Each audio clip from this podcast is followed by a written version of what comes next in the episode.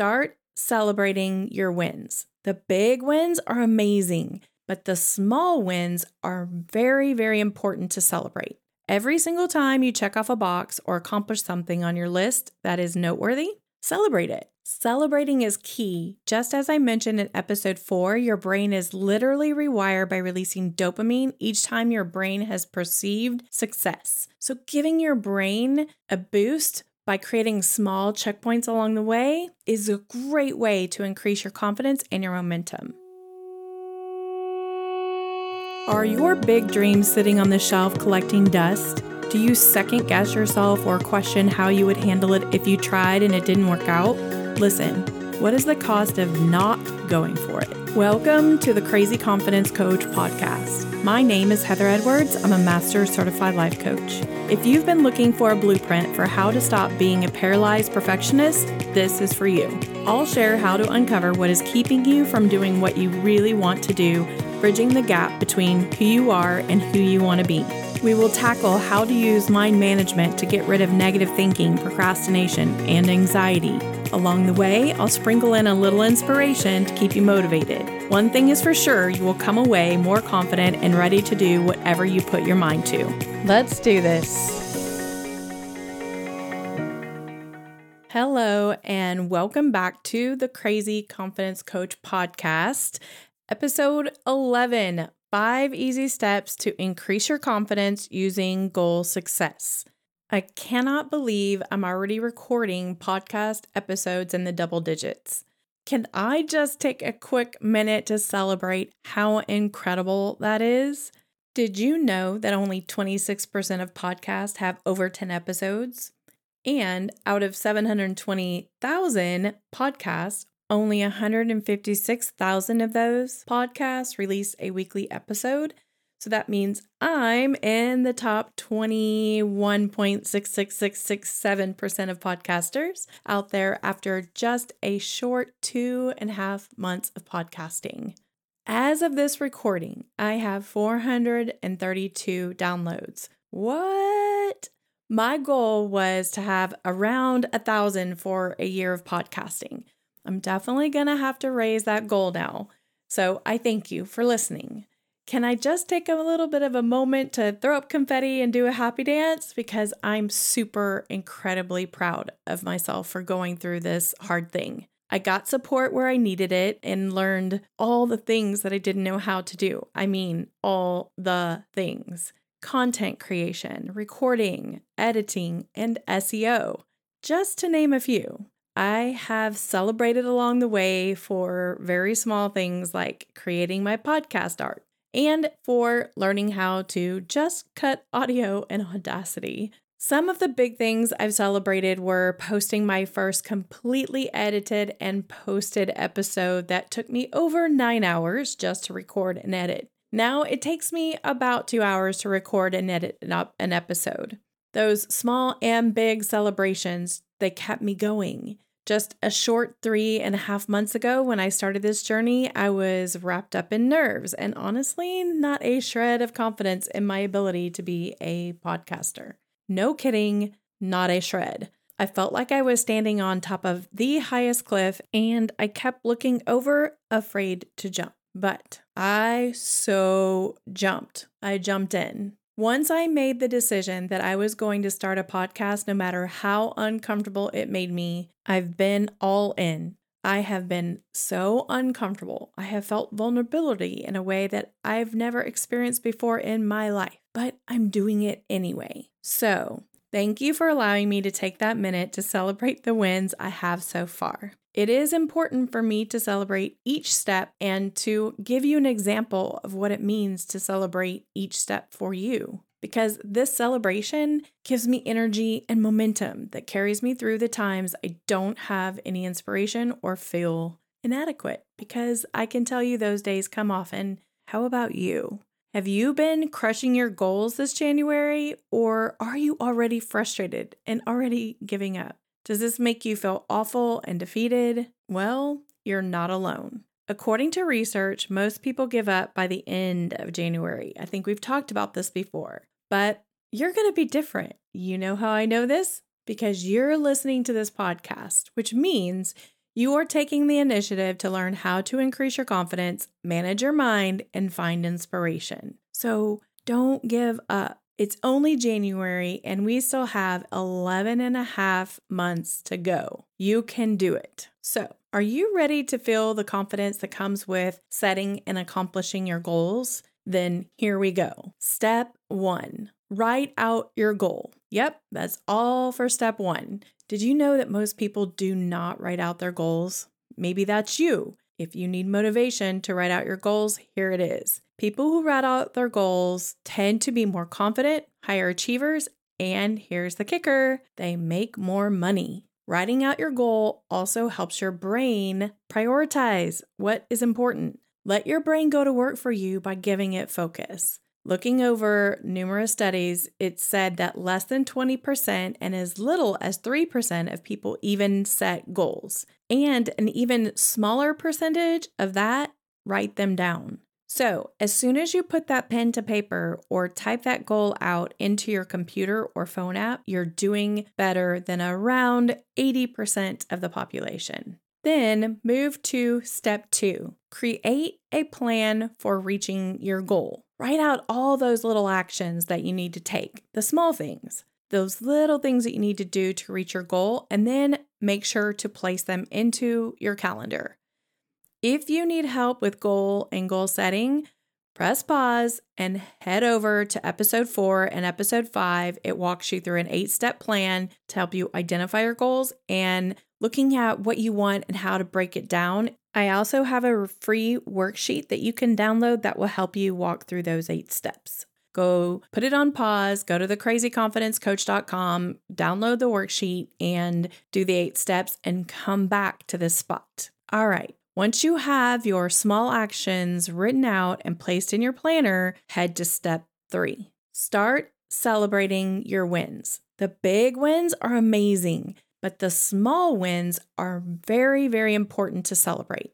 Every single time you check off a box or accomplish something on your list that is noteworthy, celebrate it. Celebrating is key. Just as I mentioned in episode four, your brain is literally rewired by releasing dopamine each time your brain has perceived success. So, giving your brain a boost by creating small checkpoints along the way is a great way to increase your confidence and your momentum. Each time I did something new while I created this podcast, I celebrated. When I signed up for my podcast coach and I paid her, I celebrated. I almost threw up with the price tag and then I celebrated. When I secured my domain for my podcast, I celebrated. Each seemingly meaningless point along the way, I celebrated. Today, I celebrated my big milestones in my podcast. I intentionally celebrated to help my own brain continue to be on board with producing a podcast once a week. Even though that can be hard and it takes so much energy and effort, I don't want to lose the momentum and confidence. I don't want to allow the desire to give up become easy, become an easy out. Isn't that what